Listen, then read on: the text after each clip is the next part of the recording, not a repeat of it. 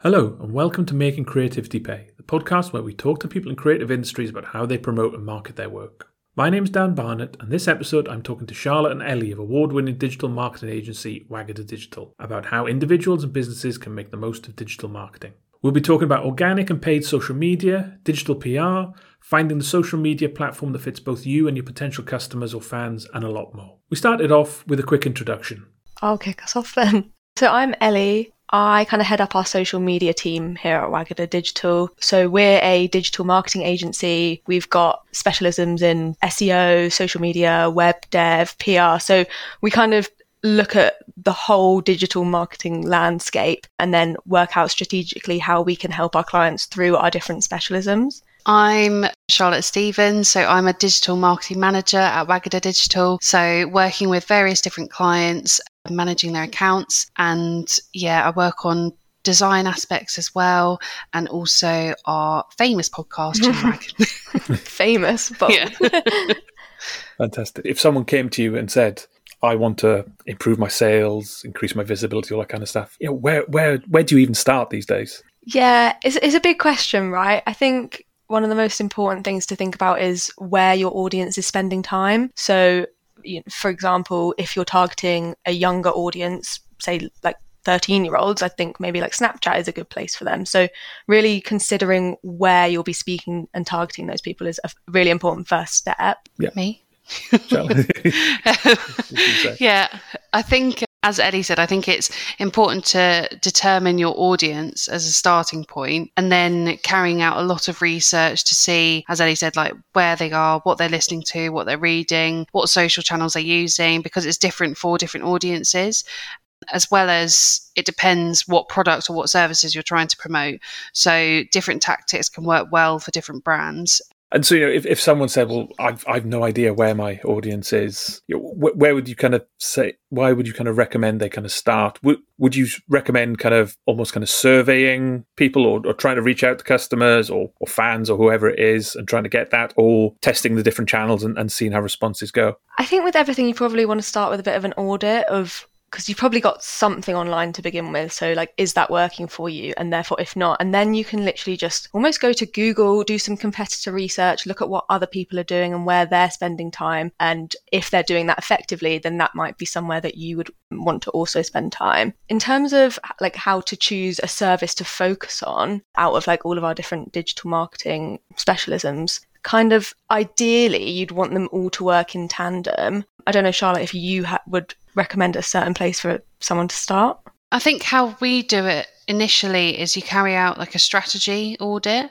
So, as Ellie was mentioning, it's really good to do some competitor research, some competitor analysis, and find out what's working for them, what maybe isn't working, and then putting together a kind of strategic plan of things that you think that you could accomplish and do easily, as well as what will work best for you or your brand or product it can be quite difficult without doing an audit trying to decipher what service or what tactic is best to use because there are so many like SEO, social media, content writing, email newsletters, blah blah blah.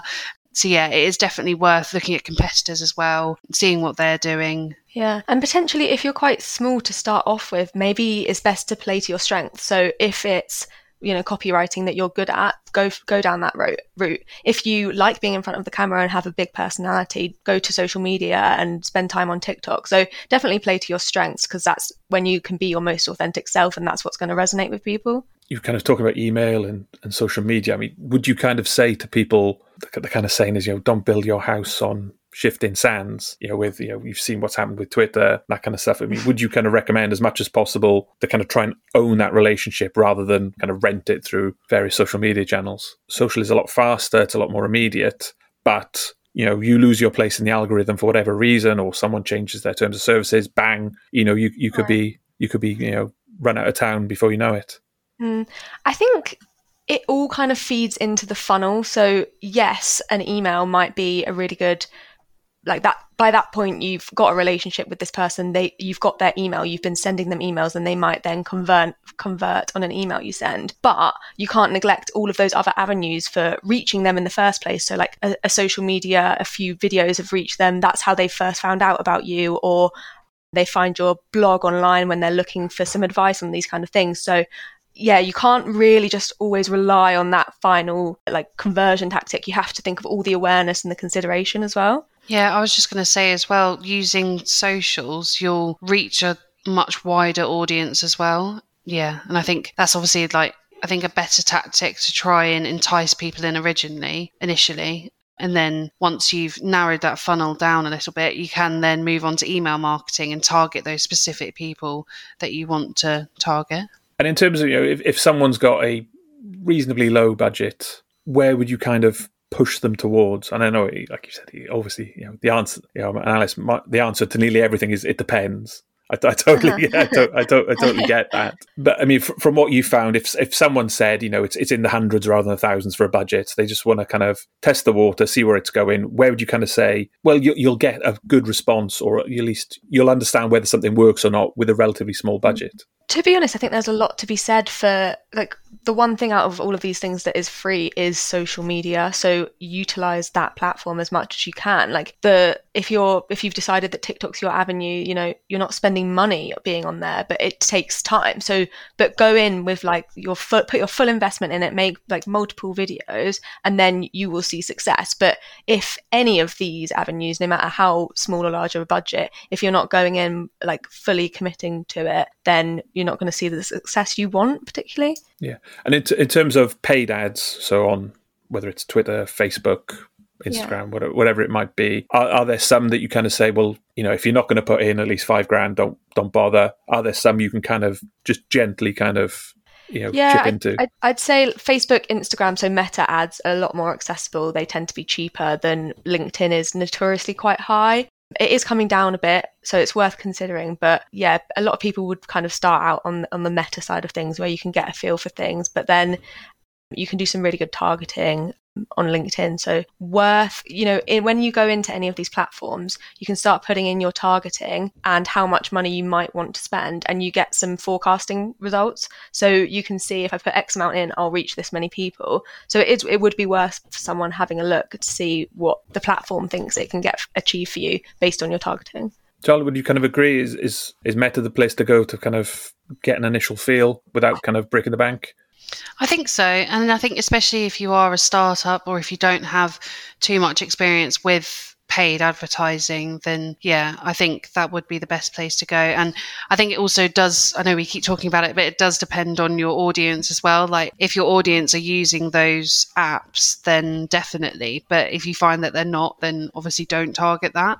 Generally, how, how do you kind of work? Does does a business tend to come to you and say, we want a kind of complete overhaul, or do they kind of say, right, we know X, Y, and Z, and we want to go for for this specific thing, or they kind of quite open to everything? I think it depends. We have like a wide variety of different clients that come to us. So some clients bigger clients might come to us and they have like a whole marketing department. So we'll be liaising with the marketing manager and they'll tend to know what service they would like to pursue because they've got experience and they know about SEO, they know about social media, and they know where they might need some additional help. But then again, smaller companies come to us and just say, We want to be more visible. Can you make it happen? And in that case, that's when we would bring in a strategy and find out the best tactic for them to increase their visibility find out what will work for them. But yeah, it is kind of like a shopping list almost. You can put it to them and say, this will do this, this tactic will do this. And again, it does depend on budget. Um, but yeah, that's kind of how we work. Ellie, I don't know yeah. if you had anything to add. I was just going to say, I think sometimes people come to us thinking that they want one service, and then we will always take a look at basically every marketing avenue that they're doing just to see, like, is this the best place place for you? How can we help you? And often, even kind of in the early days, we'd be suggesting like, oh no, Google Ads, that's not going to work for you, but your SEO could really do with some work, or we should get you on social media. Often opening their eyes a bit to what more could be done and the potential that there is, and then getting working with them that way. Definitely agree with that, Ellie. And I think as well, like our services tend i think ellie mentioned it before as well our services tend to work very well in tandem so it might be that we start with seo but then and we increase the visibility and it's all looking really good but then maybe there's i don't know brand search is down or people aren't searching so much for that specific product. So then we might introduce paid ads as well to boost that up again. So it all kind of goes in waves as well. Mm. Do you find you know kind of one of the one of the great things about any kind of you know, online advertising is the the speed of response in terms of you know you'll you'll be able to see and to be able to iterate on on how things are working or or not working. Yeah, so our reporting tools like using Google Analytics, GA4 as it's known now, is amazing because you can see in real time when people are on your website. You can see what pages they're visiting, um, if they've submitted any form submissions or anything. Yeah, and we do monthly reporting and quarterly reporting for clients as well. So looking back over a period and comparing it to previous, it's really nice to be able to see different trends. And sometimes, like across all clients, we can see a certain trend. And yeah, it's really interesting.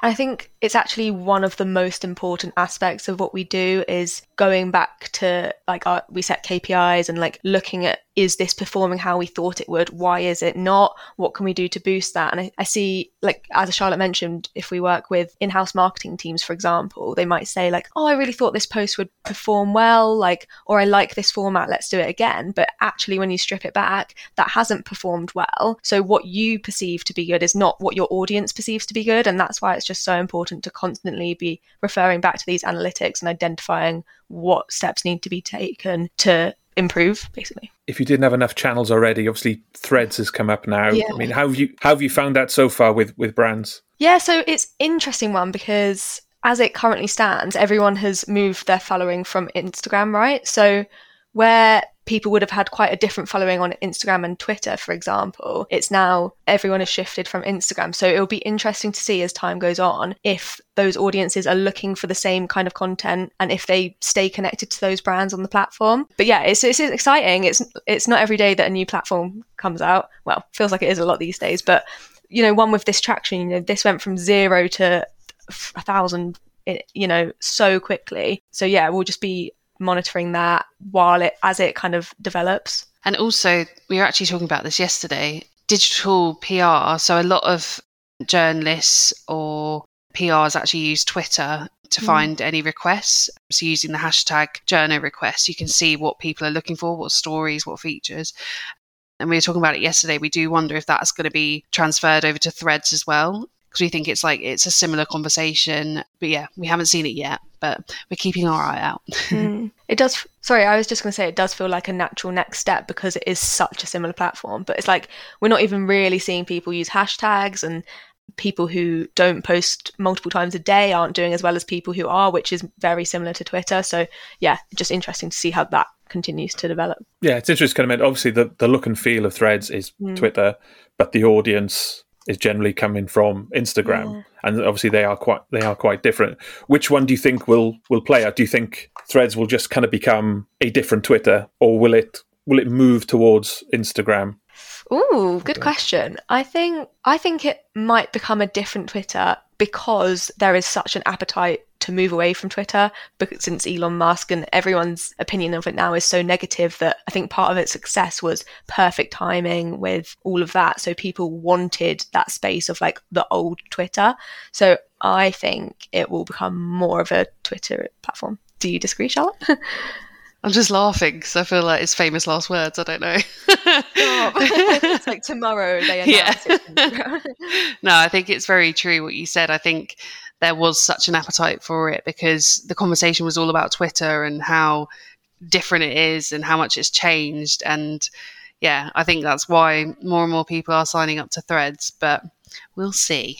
kind of one of the other things I want to talk about is you've got your your Chinwag podcast. I mean, how, Yeah. how have you found podcasting and kind of promoting that? Yeah, it's been good. It's it's been an experience. Like it was pretty daunting our first episode. I wouldn't say either of us, Charlotte, are particularly like super confident in front of like a microphone or a camera. But it's been good and I think like when we we when we pitched the idea to Wagada, like the idea was obviously to promote our, us as a digital marketing agency but also kind of us as people behind the brand and really humanize it. And I think where with a lot of podcasts these days, where they actually see a lot of success, I mean, correct me if I'm wrong, Dan, is through like clips on online rather than strictly just listening to the podcast on Spotify, for example. Mm. So yeah, we've definitely been angling that way a bit.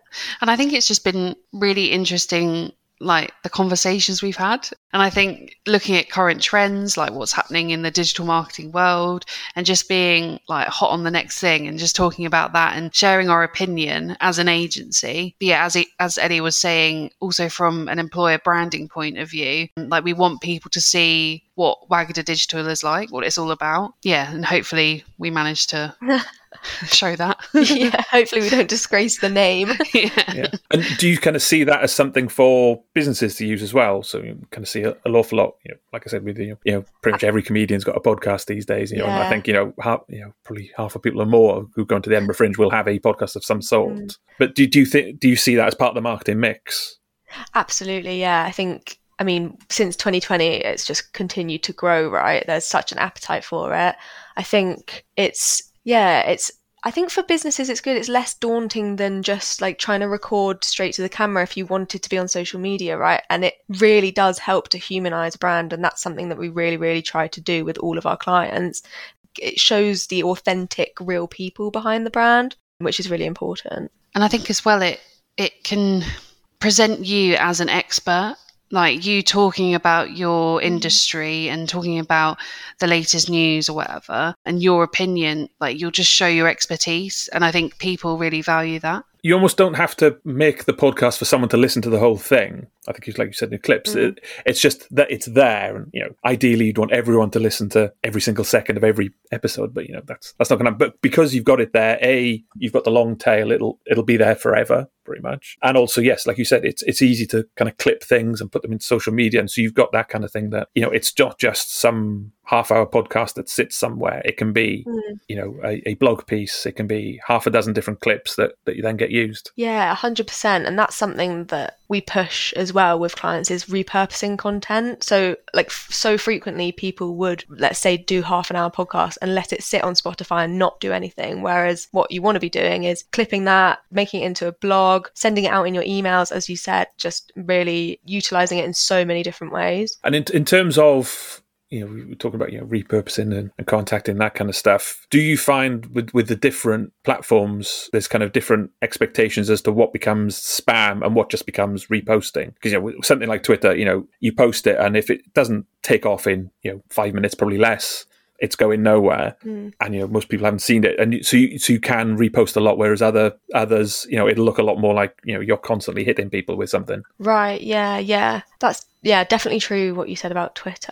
I think yeah, everything in moderation. You, you don't want to look spammy, but having said that, there's different ways you can be resharing it. So it doesn't have to be every time listen to my podcast. It can be like well, we've already said a clip or like di- just different formats basically. Or if you've got a blog, you know, share a quote from someone in that blog with a picture of them. Share the link to the blog. Share something else. So it's kind of thinking of different ways to promote it subtly. That's not always like the push, push, push. Yeah. Yeah. and also remembering that like each social channel does have a different audience. So if you're pushing something on LinkedIn, you'll want to write a really professional caption, and then on Instagram it'd be different. TikTok might be a bit more humorous. So yeah, I think like repurposing, you can do it in different styles as well. And one thing that often gets mentioned now is you know sharing links within posts. Some will say don't mention you know whether it's Substack or whatever else in, in Twitter. Don't put it. Everyone will be well link in bio. Go to my link Mm. tree. But obviously you you then that's almost the opposite of what you'd normally say because then you've introduced an extra step. I mean, have you found with clients that you know is it well half the people see it,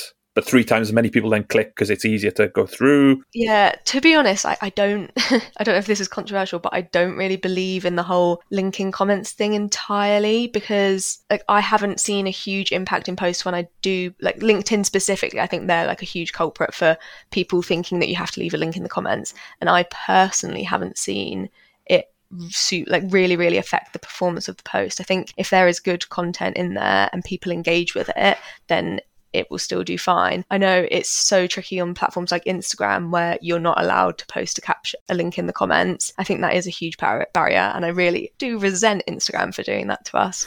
But yeah, it's it's kind of unsurprising that on Instagram an extra step is added, so therefore there would be less conversions. And I think that's when you have to take a step back and look at what each platform is designed to do. So Instagram, Instagram Reels, especially for example, great for awareness, less good for driving traffic to the website. So you've got to look at your, your look at your goals, and if it is traffic driving, then maybe Instagram's not for you. Charlotte, would you agree? Yes, yeah, definitely. Sorry, a bit quiet on that one. no, no, because yeah, it, you know, people I've I've seen people will post something and they have an image of their Substack page, you know, but not the link to the Substack because they're so worried that Twitter will just come kind of completely throttle it. And I don't know, like you said, whether people have got overly paranoid about, you know, that's the thing. If you send a tweet out and you get, you know, two likes, you go, oh, I'm being shadow banned or whatever. Yeah, when in yeah. reality, no, it's just, you know, Yeah, there's a million and one other things out and nobody particularly cares. Exactly. That's the thing. Like there is a million things it feels like it's working against you. And I think especially with a platform like Twitter, I think consistency is key. Like all of the algorithms want to see you showing up because it means you're on their platform, right? So the more consistent you are without overdoing it, then the more your posts should gain more traction. Yeah, and on that, I mean, how much would you recommend kind of scheduling posts versus being being a bit more real and being there to kind of react if mm-hmm. something happens? Yeah, that's a good question. I think I'd, say 50 50, to be honest. I think they're both important and they both have a place. And for, the- for the, I mean, everyone's busy, right? No one has time to just be reactive all the time. So I think it's important to have those more standardized posts that are ready and scheduled to go out. And then reactive content is a real chance to jump into the conversation that's already happening and get yourself in front of people that when they're already in, engaged in a topic. And I think this is where like digital PR and social work really well together. What Ellie said about time saving as well, like scheduling is obviously great for that. But yeah, definitely from a digital PR point of view, like if something comes into the news that you think you or your service can jump on or like have a different spin off of it, you definitely need to be reactive on that and you need to be as quick as you can to get your post out there and be part of that conversation. Yeah. And so, in terms of digital PR, what are your kind of hints or kind of go to things to do? So we do a lot of reactive digital PR. So as I mentioned earlier, looking on Twitter for any journo requests. We also look at upcoming features in various different online publications.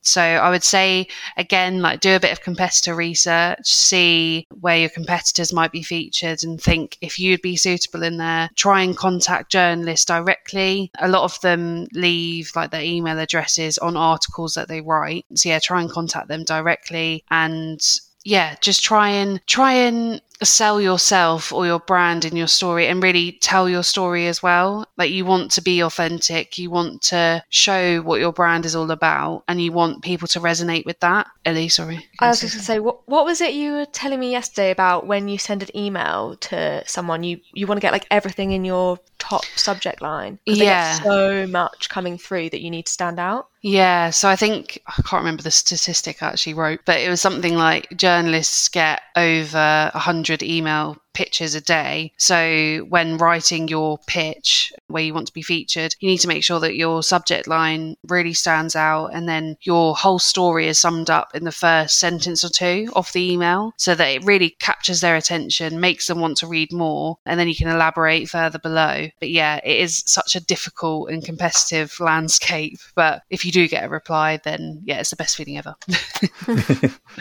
Absolutely. Yeah, I mean, I mean, th- those kind of things fit in really well with you know the Edinburgh Festival because there's like it's three thousand three hundred different acts Wow. at the perform, you know, in one you know relatively small city, and so yes, you you kind of see people saying you know that they they they're going to review various shows, you know, who should I go and see, and then all of a sudden everyone just kind of jumps on top of them with you know, come see my show, come see my show, mm. and you know, it's it's so hard to then kind of be, oh yes, I should see that one rather than the other two hundred. Yeah, I think maybe that's where something like having a social media presence could then work on your side because it might be that these people have heard of you before and they've already decided that they want to see you because they've seen a bit of an insight into you, which is more of a trust signal than just someone else saying, like, oh, you should see these people. Mm. Or even if they haven't seen you on social, you kind of you want something to make you stand out from the noise, from the crowd. So when like emailing them or messaging them back, like send through links to your profiles or recent work that you've done or something to make you stand out from the crowd and make them want to come and see you. What kind of subjects are you looking to do in the next couple of months? Are there particular topics you're you're looking forward to covering? I mean, the one that jumps to mind for me is AI, right? That's just an ongoing, ever-changing topic that we're we've got like an AI team because it's just such a important tool to be using in our industry. So that's going to be a huge one, I think. Mm. And I think as well, like thinking what time of year it is, mm. we're going to be talking about the infamous Black Friday, how that's approaching, because that's a big week in our calendars. And then, dare I say it, but looking at Christmas as well. No, but yeah, there's lots coming up, which yeah, it's exciting. Excellent. No, that's great. I mean, thank you so much for your time. No, thank Re- really useful. You. It's good to have it. Yeah, and I mean, like I said, I enjoyed the podcast on you talk about Canva and Adobe mm. and kind of what you can do. Yeah, it's kind of amazing how much kind of Canva's seems to change the last couple of years, where it was kind of yeah. very small, kind of very basic kind of stuff, and now it's it's kind of you know you can kind of almost do everything on it. Yeah, it's really catching up. I do I do think in terms of sometimes like how precise you can be when like cutting around an image or that kind of thing adobe still has the edge but for general use for Uh, like everyone in the industry i think it's amazing how far it's come. Thanks for listening. If you enjoyed this check out our other episodes where we speak to people in a wide range of creative endeavors about how they try and make creativity pay